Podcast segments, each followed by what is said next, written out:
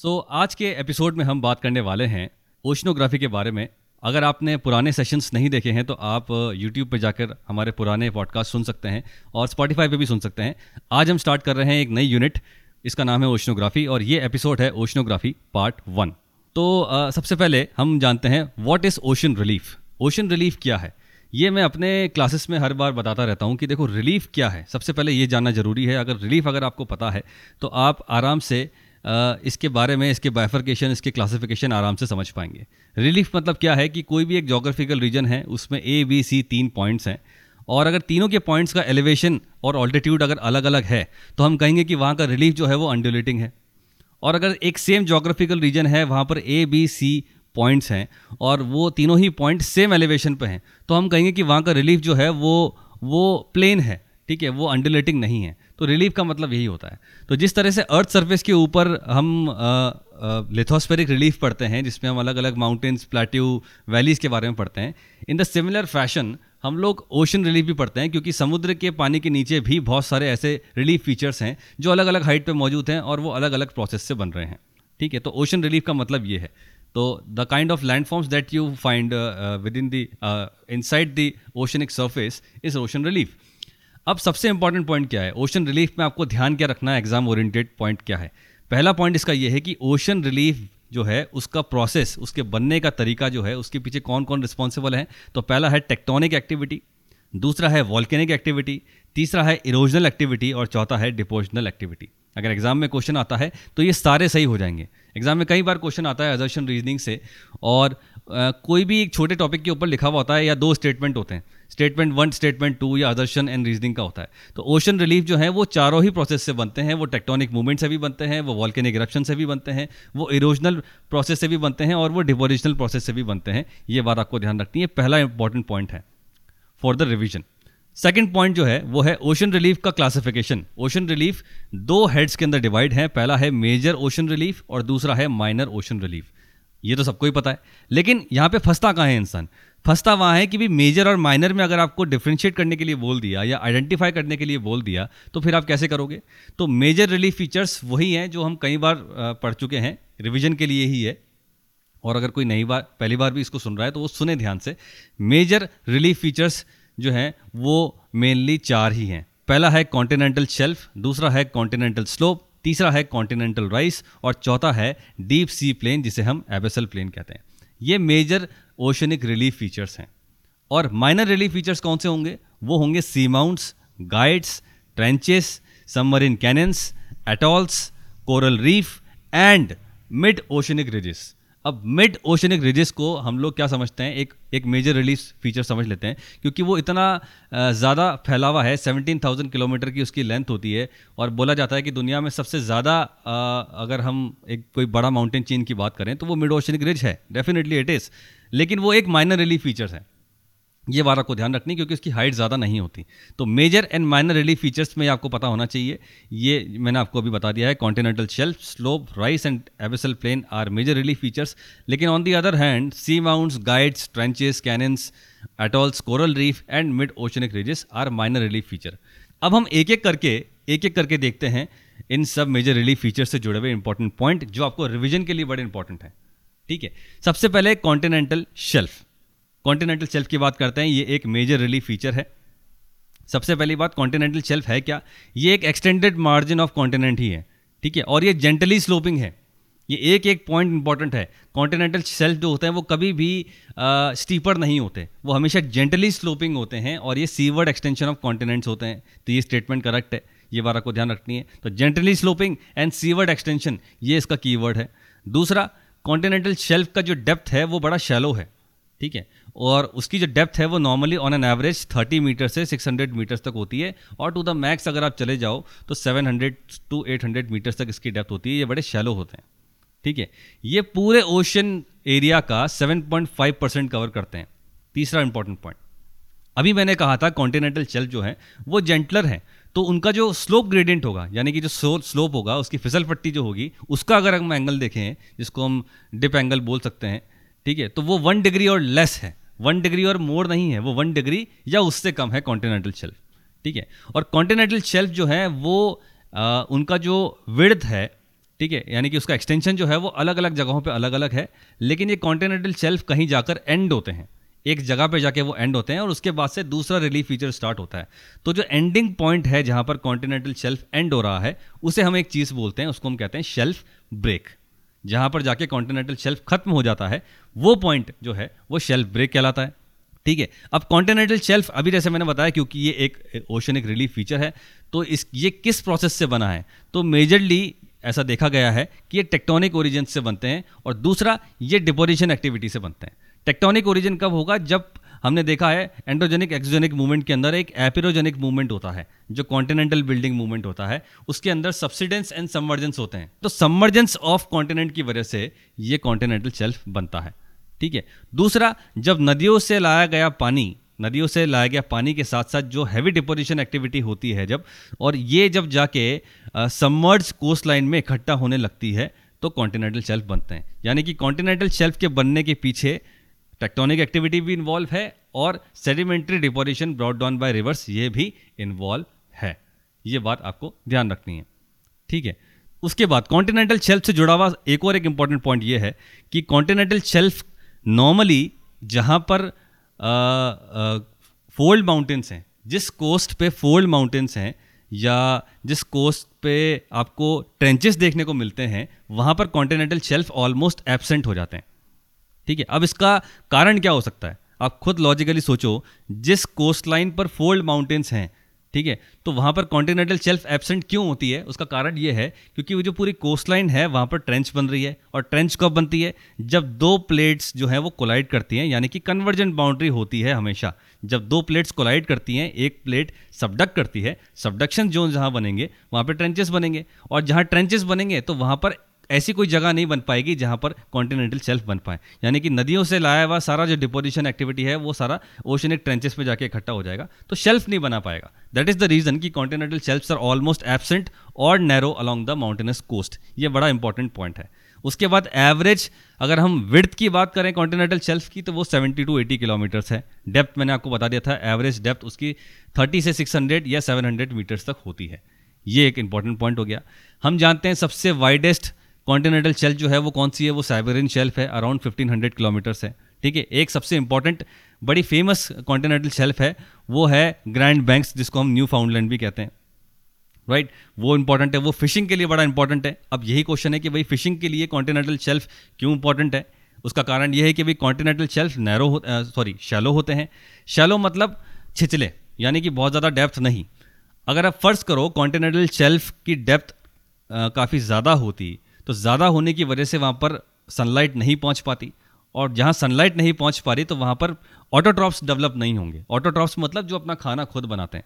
तो autotrophs develop नहीं होंगे तो फ़िश के लिए जो नेचुरल फ़ूड है वो नहीं मिल पाएगा। और जहाँ नेचुरल फ़ूड नहीं है, वहाँ पे फिशिंग एक्टिविटी नहीं हो पाएगी। तो कॉन्टिनेंटल शेल्फ को फिशिंग एक्टिविटी और मरीन फ़ूड का बहुत बड़ा अच्छा सोर्स माना जाता है, क्योंकि वो शैलो नेचर है उनका। शैलो नेचर है तो सनलाइट का पेनेट्रेशन है। सनलाइट का पेनेट्रेशन है तो प्लैंगटन जो है जो फ़िश का सबसे फेवरेट फ़ूड है, वो एक ऑटोट्रॉफ है अपने आप में, एक सी प्लांट आप मान लीजिए तो उसकी ग्रोथ ज़्यादा होती है। जहाँ प्लांटन ज़्यादा होंगे, वहाँ पे फिशिंग ज़्यादा होगी and that is the reason कि उसके शेलोनेस की वजह से कॉन्टिनेंटल शेल्फ बहुत जो है, अच्छी वैल्यू रखता है फॉर द मरीन इंडस्ट्री दूसरा continental shelf apart from fishing बहुत इंपॉर्टेंट है नेचुरल रिसोर्सेज के लिए। इसका भी एक लॉजिकल आंसर है कि भाई कॉन्टिनेंटल शेल्फ पे नेचुरल रिसोर्सेज क्यों मिल रहे हैं? आप खुद देखिए कॉन्टिनेंटल शेल्फ बन रहा है टेक्टोनिक एक्टिविटी की वजह से और दूसरा बन रहा है सेडिमेंट्री एक्टिविटी की वजह से सेडिमेंट्री डिपोजिशन एक्टिविटी की वजह से राइट तो सेडिमेंट्री डिपोजिशन ये किसका है? ये है पहाड़ों से लाया गया सबसे इंपॉर्टेंट एल्यूबल सॉइल का सेडिमेंट्स जो जाके इकट्ठा हो जाता है कॉन्टिनेंटल शेल्फ पे। तो ज़ाहिर सी बात है, वहाँ पे आपको बहुत अच्छे अच्छे मिनरल्स कोबाल्ट निकल और न जाने ऐसे मिनरल्स जो बड़े वैल्यूबल हैं, वो सारे देखने को मिलते हैं। और हम देखते हैं कि over a period of times लाखों करोड़ों सालों से जब ये डिपोरेशन एक्टिविटी होती है तो ये फिर कन्वर्ट हो जाते हैं फॉसिल्स के अंदर नेचुरल गैस के अंदर और पेट्रोलियम रिज़र्व के अंदर। तो कॉन्टिनेंटल uh, शेल्फ की इकोनॉमिक इंपॉर्टेंस भी है और एक इकोलॉजिकल इंपॉर्टेंस भी है। ये एक स्टेटमेंट अगर आता है एग्ज़ाम में तो it is correct ecological importance इसीलिए क्योंकि मरीन इंडस्ट्री मरीन इकोसिस्टम के लिए बड़ा इंपॉर्टेंट है हैं? और और इकोनॉमिक इंपॉर्टेंस अगर हम बात करें तो ये पेट्रोलियम गैस और पेट्रोलियम गैस और नेचुरल रिसोर्सेज के लिए एक बहुत बड़ा हब बन जाता है। राइट फिर हम बढ़ते हैं कॉन्टिनेंटल स्लोप की तरफ़। कॉन्टिनेंटल स्लोप जो है, वो नेक्स्ट इन लाइन है। शेल्फ ब्रेक के बाद जब जो लैंडफॉर्म आएगा, जो फिसल पट्टी की तरह होता है, वो है कॉन्टिनेंटल स्लोप जैसा कि नाम ही बता रहा है, ये एक स्लोप है। यानी कि ये एक फिसल पट्टी है जो शेल्फ के बाद आती है। और कॉन्टिनेंटल स्लोप जो है, वो जेंटल नहीं है। इनका जो ग्रेडियंट होता है, इसका जो स्लोप ग्रेडियंट है, वो टू से फोर डिग्री या टू से फाइव डिग्रीज होता है। ये आपको ध्यान रखनी है। अब यहाँ पर जो है नेचुरली जैसे जैसे आप आगे बढ़ेंगे डेप्थ बढ़ती जाएगी। कॉन्टिनेंटल शेल्फ से ज़्यादा ही डेप्थ होगी कॉन्टिनेंटल स्लोप की। तो डेप्थ कितनी होगी? वो अब जो है अराउंड थाउजेंड्स में चली जाएगी। थाउज़ेंड से थ्री थाउज़ेंड मीटर तक चली जाएगी। ये बात आपको ध्यान रखनी है। सबसे इंपॉर्टेंट पॉइंट एक minor relief feature continental slope पे अक्सर देखा जाता है। वो है सबमरीन कैनन्स जब हम सबमरीन कैनन्स अभी डिस्कस करेंगे आगे, तब मैं आपको बताऊँगा। एग्ज़ाम ओरिएंटेड है कि भाई सबमरीन कैनन्स यहाँ पर देखे जाते हैं कॉन्टिनेंटल स्लोप पे। उसके बाद आता है कॉन्टिनेंटल राइस कॉन्टिनेंटल राइस के बारे में नॉर्मली हम पढ़ते नहीं हैं, लेकिन इसको पढ़ना ज़रूरी है। किस चीज़ को कॉन्टिनेंटल राइस कहा जाएगा? देखो कॉन्टिनेंटल शेल्फ था, वो जहाँ ख़त्म हुआ, जिस पॉइंट पे ख़त्म हुआ, वो पॉइंट बना शेल्फ ब्रेक और वहाँ से स्टार्ट हुआ कॉन्टिनेंटल स्लोप अब कॉन्टिनेंटल स्लोप जहाँ एंड होगा, जहाँ पर स्लोप एंड हो रहा है, वो जो एरिया है, वो बनता है कॉन्टिनेंटल राइस अब इसे राइस क्यों कहा जाता है? क्योंकि यहाँ पर जो स्लोप एंगल है जो कॉन्टिनेंटल स्लोप का टू से फाइव डिग्री था, ये वापस से कम होता होता ज़ीरो पॉइंट फाइव डिग्री या वन डिग्री होने लगता है और ये वर्चुअली फ्लैट होने लगता है स्लोप तो जहाँ कॉन्टिनेंटल स्लोप का स्लोप एंगल या ग्रेडियंट या डिग्री कम होने लगती है और वो वर्चुअली फ्लैट होने लगता है, वो जगह कहलाती है कॉन्टिनेंटल राइस ये बात आपको ध्यान रखनी है। और उसके बाद आता है लास्ट डीप सी प्लेन जिसे हम एवेसल प्लेन कहते हैं। एवेसल प्लेन जो है, इन्हें कहा जाता है they are the flattest and the smoothest region of the world और ये बने हुए हैं टेरेजेनियस डिपॉजिट से। टेरेजेनियस डिपॉजिट्स क्या हैं? वो डिपॉजिट्स, वो सेडिमेंट्री डिपॉजिट्स जो लाए जा रहे हैं कॉन्टिनेंट से, जो लाए जा रहे हैं कॉन्टिनेंट के इरोजन से होते हुए। तो कौन कर रहा है? ये रिवर्स ही कर रही हैं। तो रिवर्स के रिवर्स से आने वाला रिवर्स के साथ आने वाला जो भी टेरेजेनियस डिपॉजिट है, जब इकट्ठा होता है इन जगहों पर और वो बनाता है ओशन बॉटम जिसे हम एबेसल प्लेन कहते हैं। ये flattest and the smoothest region of the world है। ये 40 percent of the ocean floor cover करता है और इसकी डेप्थ जो है वो 3000 टू 6000 मीटर होती है। ये तीनों ही पॉइंट आपके लिए इंपॉर्टेंट है। Continental shelf continental slope continental rise and deep sea plain अब हम बात करते हैं कुछ माइनर ओशनिक रिलीफ फीचर के बारे में, जिसमें सबसे इंपॉर्टेंट है ओशनिक डीप एंड ट्रेंचेस अब इस पर भी बड़ा कन्फ्यूज़न है लोगों को कि भाई डीप किसे कहेंगे और ट्रेंच किसे कहेंगे। देखो ट्रेंच मतलब समुद्री खाड़ियाँ। ठीक है, समुद्री खाड़ियाँ। तो ट्रेंच बेसिकली क्या होंगी? वो डिप्रेशन इन दी ओशियन जो रिलेटिवली डीप है, लेकिन इनकी जो वॉल्स हैं, वो बड़ी नैरो है और स्टीप साइडेड है। ठीक है, वो है ओशनिक ट्रेंचेस और इस ओशनिक ट्रेंच का आखिरी part last point of that oceanic trench is a deep ये बात आपको ध्यान रखनी है। तो दोनों एक दूसरे के अंदर ही है। ट्रेंच उस पूरी खाड़ी को कहा जाएगा, उस पूरे डिप्रेशन को कहा जाएगा और उस डिप्रेशन का जो लास्ट पार्ट है, उसको हम डीप कहते हैं। ये बात आपको ध्यान रखनी है। ये ओशनिक डीप जो है, ये एक माइनर रिलीफ फीचर है और ये deepest part of the ocean है। इनका ओरिजिन कैसे होगा? इनका ओरिजिन टेक्टोनिक है। मेनली ये टेक्टोनिक ओरिजिन से ही बनते हैं। कब बनते हैं? जब दो ओशनिक ओशनिक प्लेट कन्वर्ट कर जाए या जब दो ओशनिक और एक कॉन्टिनेंटल प्लेट कन्वर्ट कर जाए तो ये बनते हैं ओशनिक डीप कैसे बनते हैं? जब दो प्लेट कन्वर्ज करेगी तो हैवियर प्लेट जो है वो सबसाइड कर जाएगी। और जहाँ वो सबसाइड करेगी, वो सबडक्शन जोन बनाएँगे और वो सबडक्शन जोन ही अल्टीमेटली ट्रेंच का रूप लेते हैं इन द ओशनिक क्रस्ट ये बात आपको ध्यान रखनी है। Three two five kilometre from the surrounding oceanic floor से ये डेप्थ में होते हैं। यानी कि अगर सराउंडिंग ओशनिक फ्लोर अगर 6000 मीटर पर है एवेसल प्लेन तो उससे भी आप नीचे चले जाओ। पाँच से छः हज़ार मीटर और नीचे देखने को मिलेंगे। ये बारह को ध्यान रखनी है। Now very important point for from the exam perspective oceanic trenches जो हैं, समुद्री खाड़ियाँ जो हैं, वो पैरेलल रन करती हैं कोस्ट लाइन के या फोल्ड माउंटेन के, ये बार आपको ध्यान रखनी है। इसको आप अगर एग्ज़ाम इसको अगर आप इमेजिन करें, दो प्लेट्स टकरा रही हैं और टकराने की वजह से किसी एक कोस्ट पर। चलो उसको ऐसे इमेजिन करते हैं। नॉर्थ अमेरिका इमेजिन करो, ठीक है? नॉर्थ अमेरिकन प्लेट को इमेजिन करो और इधर से आप पैसिफिक प्लेट को इमेजिन करो। दोनों प्लेट जो है, वो कोलाइड करती हैं। कोलाइड करने की वजह से वहाँ पर रॉकीज माउंटेन बनते हैं और पूरे नॉर्थ अमेरिका के वेस्ट कोस्ट पे जो ट्रेंच है, वो उसके पैरेलल रन कर रही है। ये बात आपको ध्यान रखनी है। तो oceanic trenches they run parallel to the mountainous coast it is a correct statement ये बात आपको ध्यान रखनी है। ठीक है, इसके अलावा सबसे ज़्यादा ओशनिक ट्रेंचेस पाई गई हैं पैसिफिक ओशन के अंदर। ये भी एक करेक्ट स्टेटमेंट है। और डीपेस्ट आप जानते ही हैं मारियाना ट्रेंच है गुआम आइलैंड पे मिलती है 11 किलोमीटर जो है, इसका जो है वो डेप्थ है। उसके बाद नेक्स्ट माइनर रेली फीचर है मिड ओशनिक रीजेस जिसको हम सबमरीन रीजेस कहते हैं। एक जो इंपॉर्टेंट पॉइंट है, जो शायद आप भूल जाते हैं, कि जो ओशनिक मिड ओशनिक रीजेस हैं, वो दो पैरेलल माउंटेन चेन है। वो एक माउंटेन चेन नहीं है, वो दो पैरेलल माउंटेन चेन है, जो पूरे वर्ल्ड को कवर कर रही है, यानी कि पूरे वर्ल्ड के ओशन के एवेसल प्लेन पे मौजूद है। अब ये पैरेलल कैसे है? पैरेलल इसलिए है क्योंकि ये पूरी जो मिड ओशनिक रिज है, ये एक डाइवर्जेंट प्लेट बाउंड्री पे मौजूद है, ठीक है? जब भी प्लेट डाइवर्जेंट होता है, जब भी प्लेट जो अपोजिट डायरेक्शन में जाती है तो नीचे से जो मैग्मा है, वो ऊपर की तरफ़ आता है, एक एक माइनर वॉल्केनिक एक्टिविटी होती है, और वो सारा जो मैग्मा है लावा बन के इकट्ठा होने लगता है both the sides of divergent plate boundary and that is the reason कि दोनों ही तरफ़ आपको एक पैरेलल माउंटेन चेन देखने को मिलेगी। इनकी जो लेंथ है टोटल लेंथ वो है 17,000 किलोमीटर। ये सबसे लार्जेस्ट और लॉन्गेस्ट माउंटेन चेन है in the world under the ocean ठीक है? इनकी जो पीक्स हैं ये माइनर इसीलिए कहलाता है क्योंकि पीक्स की हाइट बहुत ज़्यादा नहीं है ये सवर सर्फेस से ऊपर नहीं आते हैं। इनकी जो पीक है ऑन एन एवरेज 2000 से 3000 मीटर्स के आसपास होती है। ठीक है? और इनके जो जो इनके जो ग्रेडियंट है, वो जेंटल भी है कई जगह और कई जगह स्टीप भी है, दोनों ही है। और इनका जो ओरिजिन है, ये बड़ा इंपॉर्टेंट है, ये ओरिजिन जो है वो टेक्टोनिक ओरिजिन है और ये एक डाइवर्जेंट बाउंड्री पे मौजूद है। ये बात आपको ध्यान रखनी है। इसका बेस्ट एग्ज़ाम्पल है आइसलैंड आइसलैंड की बिल्कुल बीचों बीच से होते हुए निकलती है मिड ओशनिक रिजेस उसके बाद नेक्स्ट माइनर रेली फीचर है एबेसल हिल्स और एबेसल हिल्स जो है, वो दो टाइप के हैं। ये बात आप जानते हैं। पहला है सी माउंट्स दूसरा है गाइड्स अब इन दोनों के अंदर अक्सर लोगों को कन्फ्यूज़न होता है सी माउंट्स एंड गाइड्स में देखो, जो माइनर रिजेस जिसकी हाइट पहली बात थोड़ी सी ज़्यादा है मिड ओशनिक रिजेस से, पहली बात तो। मिड ओशनिक रिजेस से एबेसर हिल्स की हाइट थोड़ी ज़्यादा होती है। अब इसमें फ़र्क क्या है? वो मिड ओशनिक हिल्स जो पहली बात एबेसल प्लेन पे मौजूद है थोड़ी सी इनकी हाइट ज़्यादा है मिड ओशनिक रिजेस से, जो पॉइंटेड है वो है सी माउंट्स ठीक है? और जो फ्लैट टॉप्ड है, वो है गाइड्स ये बात आपको ध्यान रखनी है. ये बड़ा इंपॉर्टेंट है, इसमें अक्सर लोग कंफ्यूज होते हैं.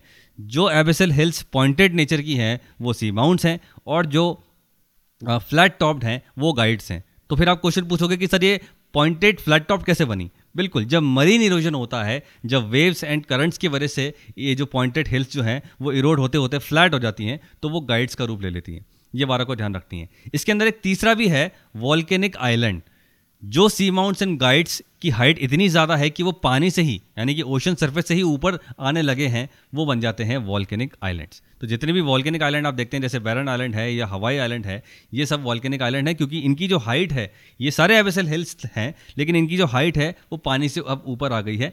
लेकिन on the other hand seamounts and guyots दोनों ही पानी के अंदर रहते हैं. ये इंपॉर्टेंट है. ठीक है? उसके बाद आता है नेक्स्ट सबमरीन रिलीफ फीचर जो माइनर इन नेचर है वो है सबमरीन कैनन्स सबमरीन कैनन्स जो है it is similar to a canyon that is found in the youthful stage of the river जो माउंटेनस रीजन पे आप कैनन देखते हैं, ये वही कैनन है. एक कैनन पढ़ते हैं, एक हम गॉड्स पढ़ते हैं, जो हमारे अर्थ सरफेस पे मौजूद है. इन द सिमिलर फ़ैशन हमें पानी के अंदर भी कैनन देखने को मिलता है. ये नॉर्मली आपको देखने को मिलेंगे continental shelfs and continental slope पे. जो भी रिवर माउंटेन से होते हुए, अपना सेडिमेंट्स लेते हुए आती है, और डेल्टा के बाद जब वो रिवर माउथ जो है, उसका पानी में जाके मिलता है तो कई बार रिवर क्या करती है, ये कॉन्टिनेंटल स्लोप को इरोड करते हुए नीचे की तरफ़ जाती है। तो जब ये जो इरोजन होता है, इसकी वजह से कॉन्टिनेंटल स्लोप्स पे डिप्रेशंस बन जाते हैं, और इन्हीं डिप्रेशंस को कहते हैं समवरिन कैनन ये बात को ध्यान रखनी है। तो ये नॉर्मली कहाँ होते हैं? ये होते हैं continental shelf and continental slope ये है अंडर वाटर ओशन वैलीज इसको आप बोल सकते हैं। ठीक है? अब ये सबमरीन कैनन भी तीन टाइप के हैं। एक है स्मॉल गॉर्ज कैनन ठीक है? ये बेसिकली कॉन्टिनेंटल शेल्फ पे देखने को मिलेगा और ये कॉन्टिनेंटल शेल्फ ब्रेक तक आपको देखने को मिलेगा। उसके बाद एक डेंटेटिक अपेयरेंस का हो सकता है, जिसका बेस्ट एग्ज़ाम्पल है हुडसन कैनन ठीक है? और एक और एक है जो रिवर के माउथ से ओरिजिनेट होता है और all the way to abyssal hill तक जाता है। जैसे मिसिसिपी कैनन जो है या इंडस कैनन जो है, ये इसके बेस्ट एग्ज़ाम्पल है। ठीक है? तो गाइज़ ये हमने कर लिया है ओशनोग्राफी पार्ट वन और इसमें हमने डिस्कस किया है ओशन रिलीफ के बारे में। पॉडकास्ट को का ड्यूरेशन हमें बहुत ज़्यादा लंबा नहीं रखना है, इसको इतना ही रखना है कि जितना आप इसको कंज्यूम कर पाएँ। और if I am not wrong ये हमने जो ड्यूरेशन बनाया है ठीक ठाक ड्यूरेशन का हमने ये एक एपिसोड बना लिया है। और इसी तरह के सारे एपिसोड्स के लिए आप हमारे से जुड़, जुड़ते रहिए, इसको आगे शेयर कीजिए और अपना वैल्यूबल फीडबैक हमें ज़रूर दीजिए। और ऐसा नहीं है कि जिन लोगों ने अभी लाइव ज्वाइन किया है, इसको वापस नहीं सुन पाएँगे। ये पूरा जो पॉडकास्ट है, ये अपलोड किया जाएगा यूट्यूब पर भी, इसे अपलोड किया जाएगा स्पॉटीफाई पर भी। जो स्पॉटिफाई पे है, इसको आप सर्च कर सकते हैं द जोग्राफी पॉडकास्ट के नाम से। और यूट्यूब पे इसकी एक पूरी प्लेलिस्ट है मेरे यूट्यूब चैनल पे। शुभेंदु मुखर्जी जोग्राफी नाम है यूट्यूब चैनल का। वहाँ पे जाके आप प्लेलिस्ट पे सर्च मारेंगे तो आपको previous episodes and previous session भी मिल जाएँगे। और मैं चाहता हूँ कि आप इसको ज़्यादा से ज़्यादा लोगों तक पहुँचाएँ और अपना फीडबैक दें कि आपको ये कैसा लग रहा है। ये आपको बहुत हेल्पफुल रहेगा जोग्राफी ऑन द गो में। ठीक है, जब आपको जब भी रिवीजन करना है तो आपको ये बहुत जो है हेल्पफुल रहेगा। और इसके अलावा हमारा एक चलता है यूजीसी नेट जोग्राफी का कोर्स जिसमें हमने पूरे इंडिया से दिए हैं twenty five selections all over the India अगर आप भी जो है एक यूजीसी नेट एस्पिरेंट हैं, अगर आप चाहते हैं कि हमसे जुड़ें तो ज़रूर हमें कॉन्टैक्ट कीजिए और डेमो क्लासेस लीजिए, उसके बाद अपना मन बनाइए और जुड़ जाइए जोग्राफी की प्रिपरेशन में। इस पॉडकास्ट में इतना ही। मिलते हैं the next one thank you so much